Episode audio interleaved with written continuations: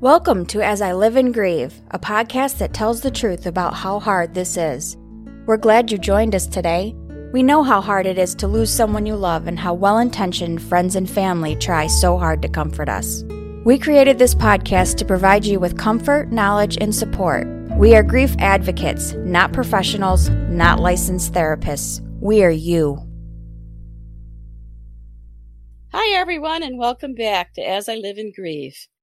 You're really going to enjoy our topic for the day. We're going to talk about recognizing grief. We have a really interesting guest, so please help me welcome Julie. And Julie, before we get going too quickly, would you just give our listeners a bit of your background, please? Sure. Hi. Um, it's so great to be with all of you and, and your listeners. Um, so, my name is Julie Hall. I am a licensed marriage and family therapist in the state of Connecticut. And um, my work is focused on helping individuals, couples, and families navigate issues, things like trauma, anxiety, depression, and life transitions. And so, you know, I guess among other things, some of my primary intentions are to help clients develop a more compassionate understanding of their lived experience and sort of from that lens build up a sense of empowerment in the midst of their challenges. And, and so that's a little bit about my work. And I'm also um, married. I've been married for 15 years and um, we have an almost nine year old daughter and two rescue pups. So, hmm. yes. Rescue's another another one of my soapbox topics. I can mm-hmm. talk about that for quite a while too.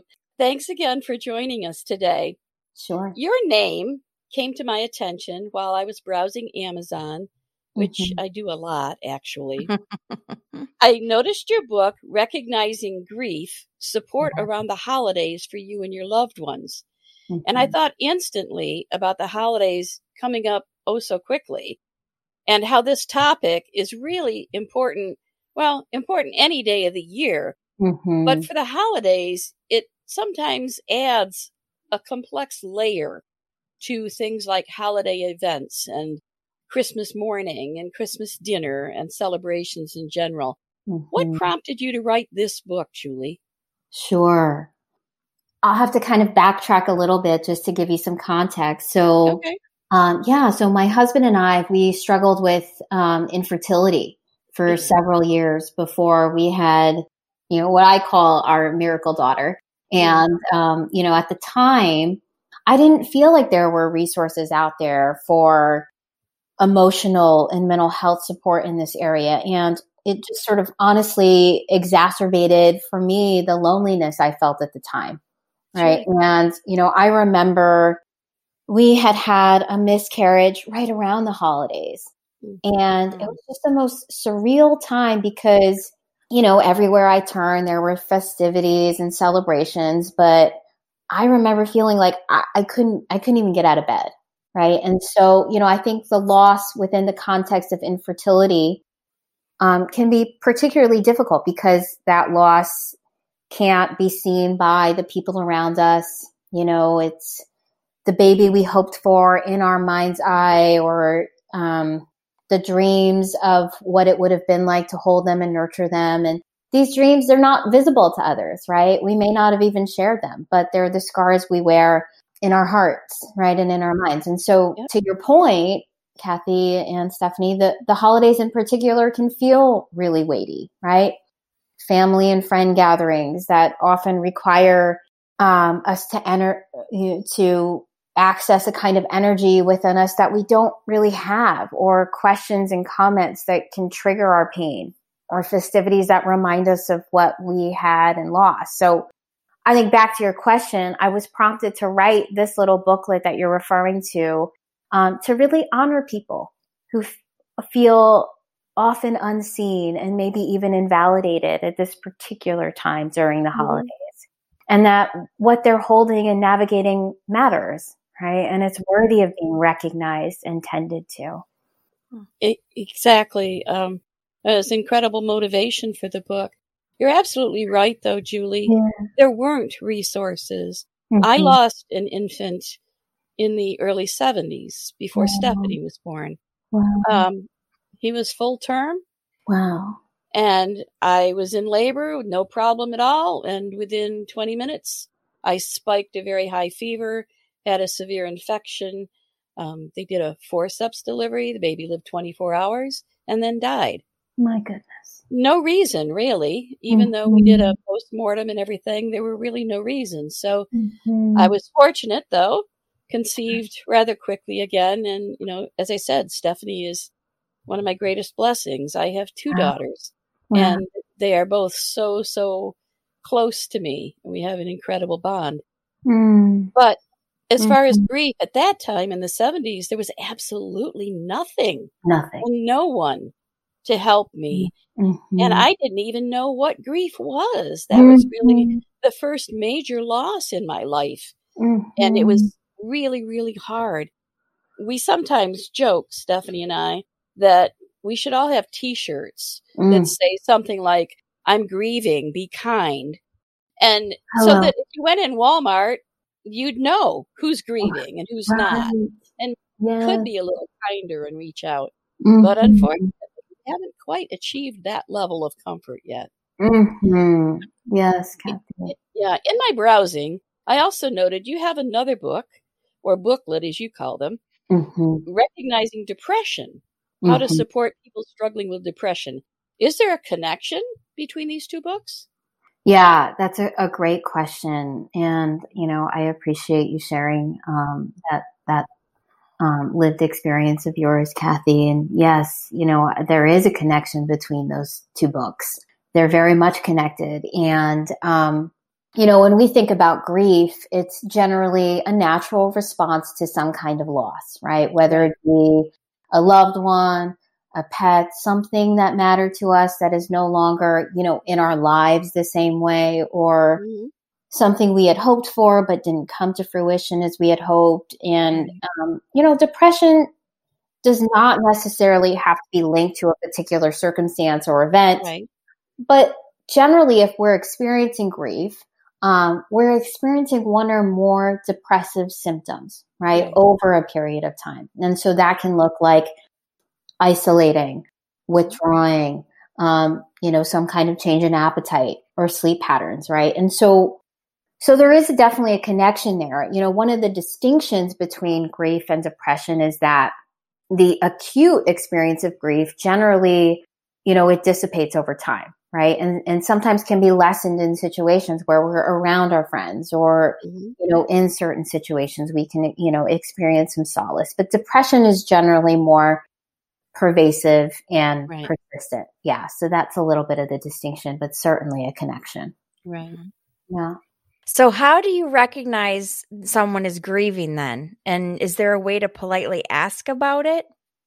Sure. Yeah. No, that's a great question too, Stephanie. Um, you know, I think for all of our good reasons, we can tend to shy away from asking people about their pain or struggles, right? Mm-hmm. Because we do, we, you know, we don't want to make anyone uncomfortable, right? Or because we don't want to bring anyone down or the environment down, right? But the reality is that often, you know, in my experience, right, personal, personally, professionally, is that often people who are grieving, they long to be seen in their place of pain, right? right. And, you know, if we already know that a person has gone through some kind of loss, we might want to, you know, maybe during a one on one moment, just ask the person, right, how they're doing or that we've been thinking of them and that we're here to talk if they would like that, you know, at some time or in some point, right? And I just think a simple gesture like that, right, in that kind of simple gesture, that the person who's navigating grief can receive the message, right, that their grief is important. It matters and it doesn't have to be processed alone. And I think that's a really incredibly powerful message. And I, mm-hmm. you know, I think if we don't know that a person has gone through some kind of loss, but we notice that they're acting differently or they're seemingly more quiet or sullen or withdrawn, you know, I think we can just very simply and gently ask again in likely maybe a one-on-one setting, right? Whether everything is okay and, and would they like to talk about anything, right? And so I just think we really want to use simple, gentle prompts that then open up space for the person who's navigating grief to take up as much space as they feel, right, to be appropriate. And we might find that they don't necessarily want to continue the conversation much further. Right. But again, just to be seen in that place in and of itself, I think is such a powerful message. I agree. Yeah. yeah. We've talked a lot about um, holding space for someone, just yes. being where they're at. And I think that goes right along with it. So just just so they know that you're there and just, you know, even a simple, are you okay? How you doing? Yes. Mm-hmm. But yeah, just hold space for them for wherever they're at in their journey. Yes.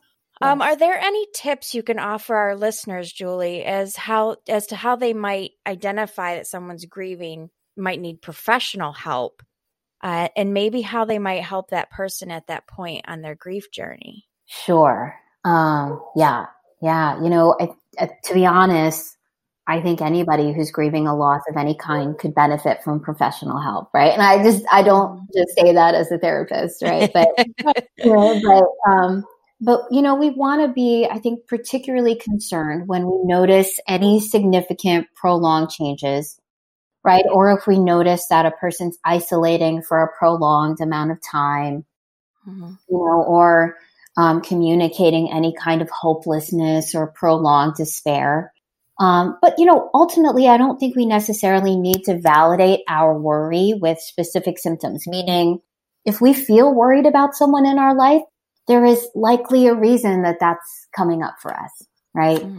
And um, right. you know, and so all that said, I, I would say let's start with the highest level of severity, right? If we if we're concerned that someone's physical safety is in acute danger, we definitely want to contact emergency services, right, to just make mm-hmm. sure that person is safe. But if the concern, I think, is just more moderate, I would suggest that we can do our own research, right, as to what professional or peer services might be available in the area, like a grief support group or any kind of other community services, because oftentimes somebody who is navigating grief, they don't have that kind of energy or mental space to do that kind of research, right? And, you know, and again, to that, to that, um, point, right, we can also look into therapists in the area who mm-hmm. specialize in grief work. And that way, you know, we can be equipped with information to share in the event that that person that we care about, the griever, shows interest in receiving support.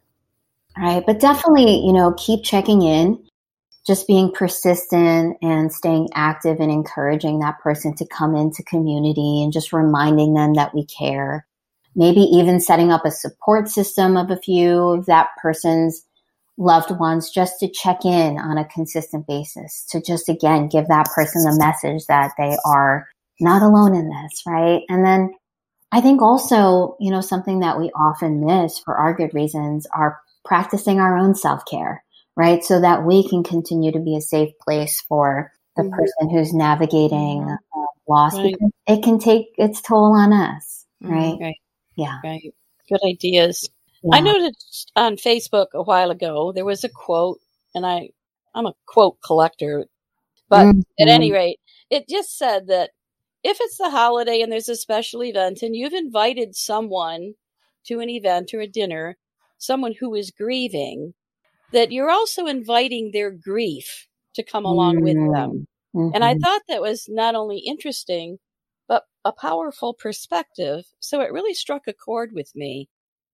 What are mm. some things that grievers deal with during the holidays? Mm-hmm. And how can mm-hmm. we, as friends or hosts, prepare so we can invite their grief along and make them maybe just a little bit more comfortable? What can we do? Yeah, yeah, I know I keep saying this, but you both really asked some really beautiful questions. Yeah.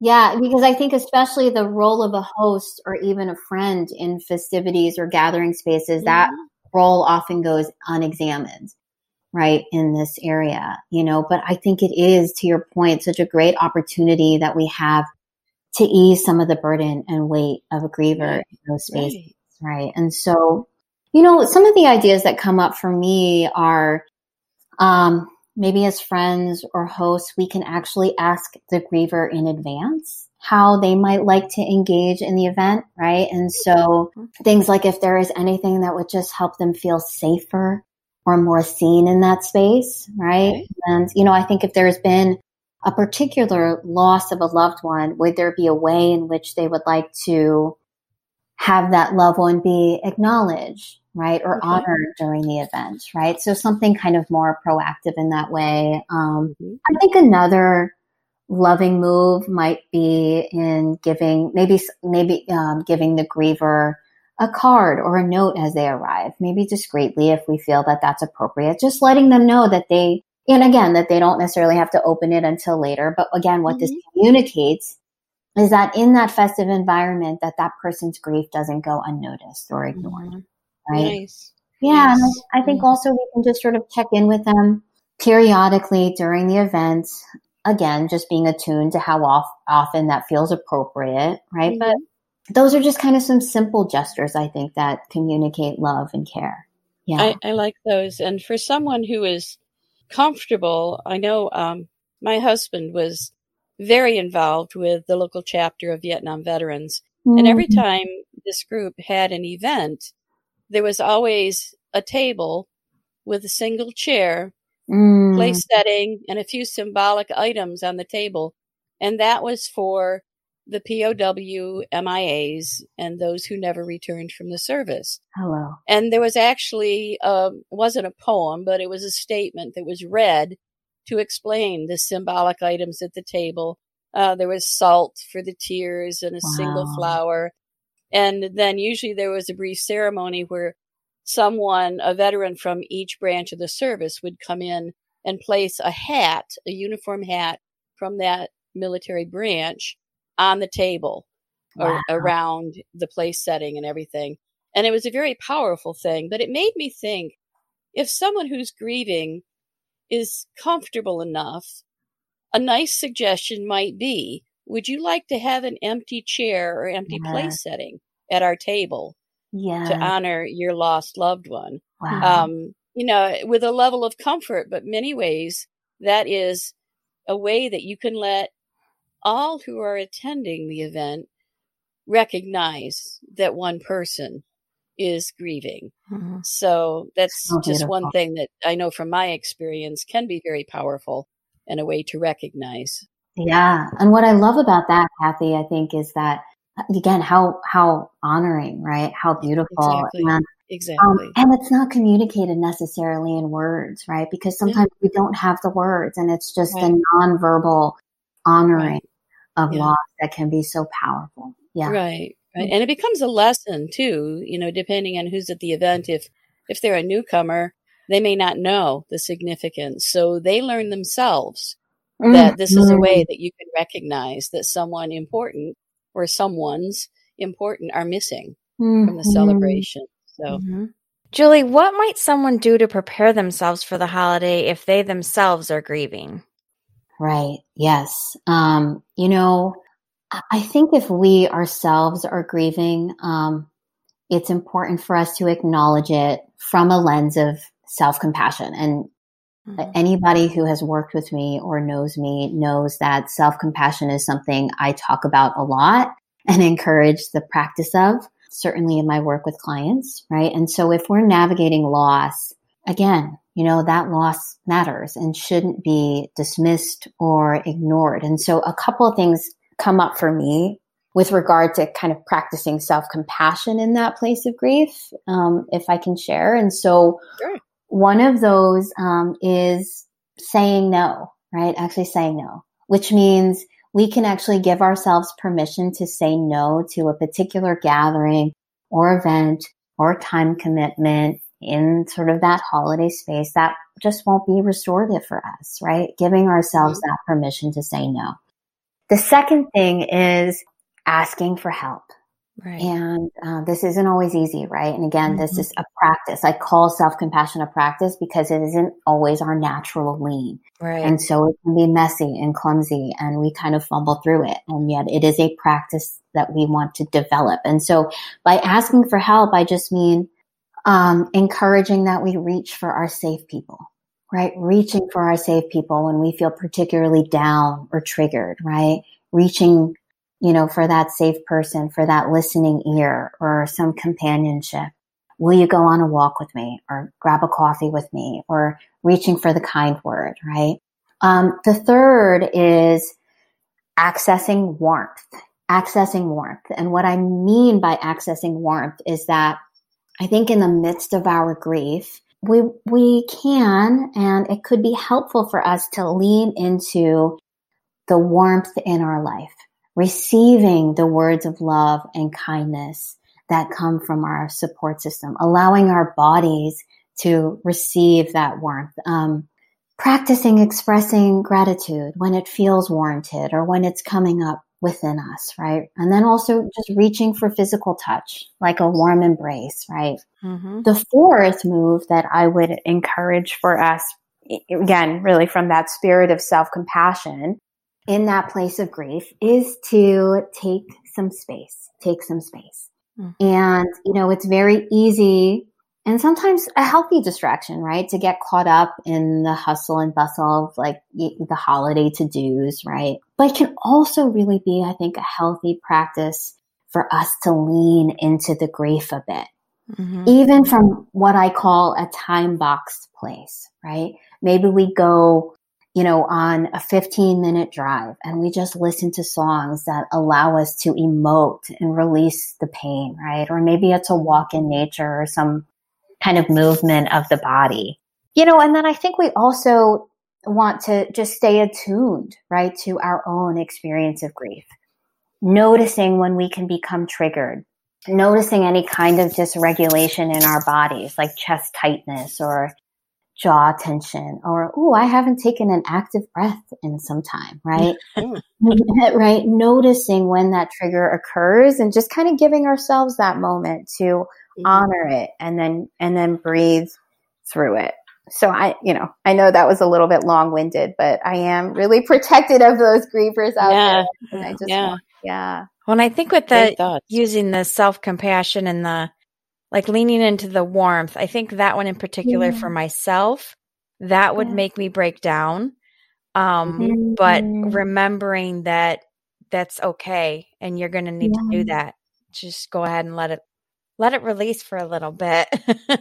And then you can get yourself uh, busy in the festivities for a little bit but yeah.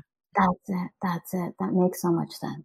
So i i have assumed over the pandemic julie that um these last few years everything going on with the pandemic the world the way things are going that pretty much everyone is grieving right now so can you offer just one piece of advice for the upcoming holidays that everyone could do that would support other people in their lives? Hmm. Yeah. Yes. Right. One piece of advice for all of us, right, in the midst of kind of what we call the collective grief, right? Yeah, the collective right. grief of the holidays. Yeah. And I know, I think it was you, Kathy, who mentioned your love of quotes and what comes up for me. Have you heard that quote by um, Parker Palmer? Not sure. Oh, yeah. Well, let me share it. Um, the quote says The human soul does not want to be advised or fixed or saved. It simply wants to be witnessed, to be seen, heard, and companioned exactly as it is. Wow. I know. I'll read it again. I have not I have not heard that one, yeah, but it will be added to my collection. yes. Yes. Let me read that again. So it says the human soul does not want to be advised or fixed or saved. It simply wants to be witnessed, to be seen, heard, and companioned exactly as it is. Yeah. Mm. You know, I, I love this quote because I think it just highlights the power and impact of mm-hmm. letting the grieving people in our lives know that we see that, see them, right? right. And that their grief matters to us and that right. even in our own experience of grief, right? That we actually have opportunity to be witnesses to our own grief. And that can be really difficult yeah. for us. And then also to even hold the space for our loved ones because we so often want we want to exit our loved ones out of their pain as quickly as possible. And that's why we move to the fixing or to the advising, right? And yet that's, I think, where so often it can be counterproductive, right? Or we can miss the mark where mm-hmm. in fact the human soul actually just wants to be witnessed. Exactly. And it just wants to be witnessed. And so I think when it comes to advice, I think that's just really the simplest guide. Mm. Right there in that quote, right? That we can just allow. I like that. Yeah, I like that. to the breathing, right? And just resist those urges to fix or advise. Instead, just practice sitting with one another, right? Mm-hmm, From mm-hmm. that place of love and even in our own vulnerability, right? So, exactly. Yeah. Julie, it appears our time is almost done for today. Okay. Before we start to wrap things up, though, we, Stephanie and I, want to offer you some time to make sure our listeners know how to contact you and what services you offer again. So, this is your chance, without us guiding you by questions, to speak directly to our listeners and tell them a little bit more about what you and or other therapists might offer them. Sure. Yeah. No, thank you for that opportunity. Um, so, as I mentioned, I am a licensed marriage and family therapist in the state of Connecticut, and um, you can find me uh, through my website, which is just www.juliehalltherapy.com, and it has all the information, and you know, it has more information about me, my approach, my modality in therapy. Um, and it has all the ways that you can contact me. I'm accessible, obviously, through that website and also on Instagram and Facebook. Um, but yeah, you know, I would say my real intention in those that I, I work with and have the privilege of working with is really to um, honor them in their journey and to help them build up a practice of self compassion that then lends itself and leads to empowerment right? And and so yeah, you know, I think what I find is that there is right this inverse kind of direct relationship between empowerment and anxiety. So hmm. the the less empowered I feel, the more anxious I am, right? The more empowered I feel, the less anxious I am. And so that's what we really try to tap into with clients is that circumstances aside, how can I stay empowered? Yeah. Wow, I've not heard that either, and it may not be a direct quote from someone, although it is now from you. but my family in general seems to have diagnoses of anxiety. Mm. And when you just said that, mm. that the, when you feel less empowered, that's right. You feel more anxious. That's mm-hmm. right. And I've never made that connection before. Mm-hmm. But that that's critical. That's mm-hmm. critical. Mm-hmm. I just want to clarify, Julie, that even though today we talked about grief and we talked about holidays, you are, your practice is not limited to grief.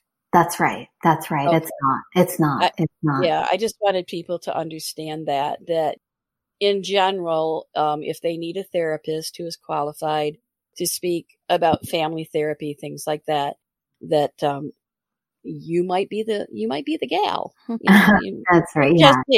And do you also um, mm-hmm.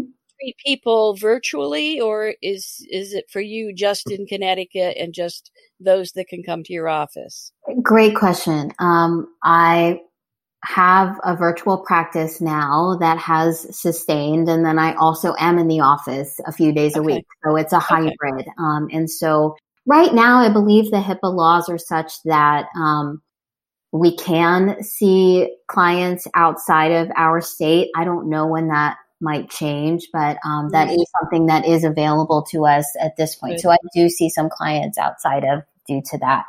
Um, but yeah, no, great question. Great question. Okay. And I see yeah. couples, uh huh, and families and individuals at all kinds Good. of capacities. Yeah. Good. Good. Yeah. I just wanted people to understand that. I know in our community, um, we seem to have numerous therapists, probably enough per capita, but there's a real shortage of appointments mm-hmm. in our area. And I hear many people that are trying to get an appointment with a therapist and they're, you know, three, four months out. Yeah. And they're feeling so desperate right now. So the fact that there may be a resource uh, that can be, um, you know, can be seen virtually might help some people. Right. Um, in yeah. a lot of instances I can think of. Yes, yes. Okay. Well, again, thank you so much, Julie. I've really enjoyed our discussion today. And to our listeners, mm-hmm. as always, we're going to include Julie's contact info on our website and also in the episode notes on your favorite podcast apps.